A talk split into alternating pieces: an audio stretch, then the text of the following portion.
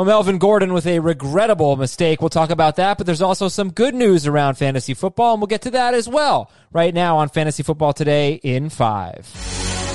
All right, what's going on, everybody? It's Thursday. We should be getting ready for a game. Dave should be ready uh, to extend his Thursday night football prop bet streak but that's not going to happen this week. No Thursday night game. So other things to talk about. Adam Aizer and Dave Richard. This is Fantasy Football Today in 5, and we'd love for you to follow us and stream us on Spotify and leave us a nice five-star review on Apple Podcast.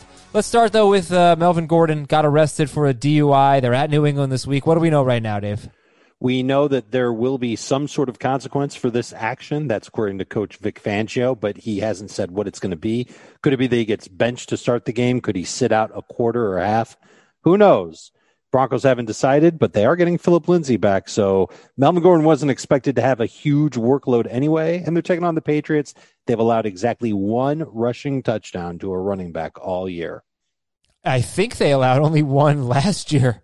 Like Can all you of, name who they allowed it to in, in 2020? No.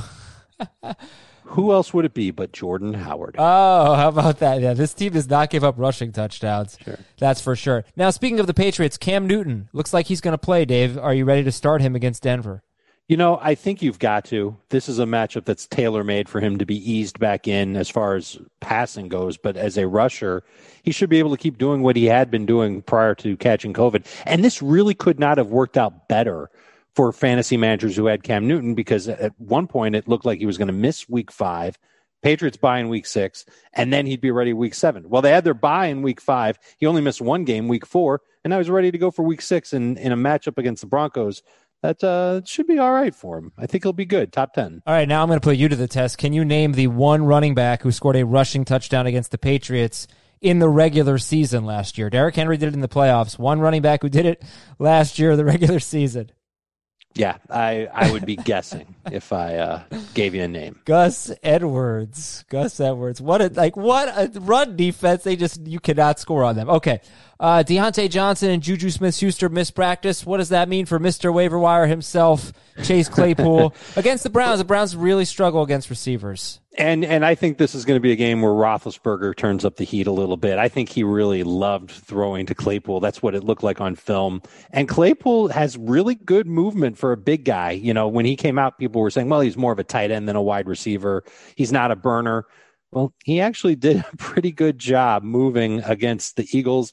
And I think against Cleveland, he's going to be relied upon to do the same. I said it on the podcast earlier this week. The Steelers would be dumb to not utilize him in some way, shape, or form. I don't know if he's going to get 11 targets like he had in week five, but he should be involved in the offense. And I think fantasy managers could flirt with the idea of using him with the idea that he finds the end zone. Well, again. what are we talking? Top 30, top 40? Yeah, I think top 30 is fair as, Okay. among the wide receivers. He's he's great as a flex, PPR or non PPR.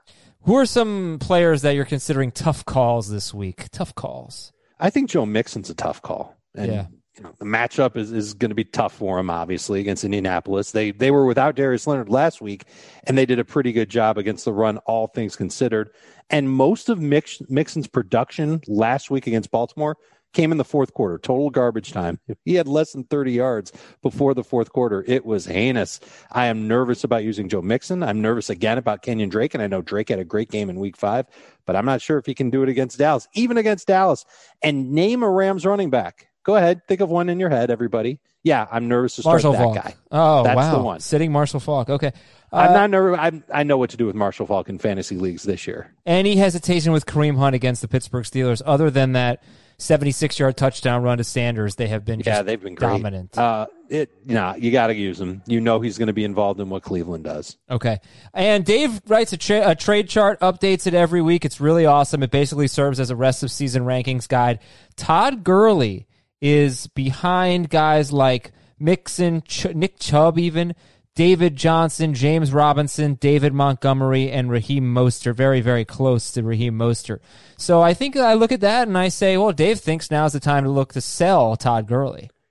You could, and I think there might be a fantasy manager in your league who's desperate enough for a running back that they'll take you up on it. I thought that Gurley didn't look particularly great against Carolina. I think the the one long touchdown run that he had Carolina looked like they were blitzing or something. They were just totally out of position, and Gurley was able to hit pay dirt from 35 yards out.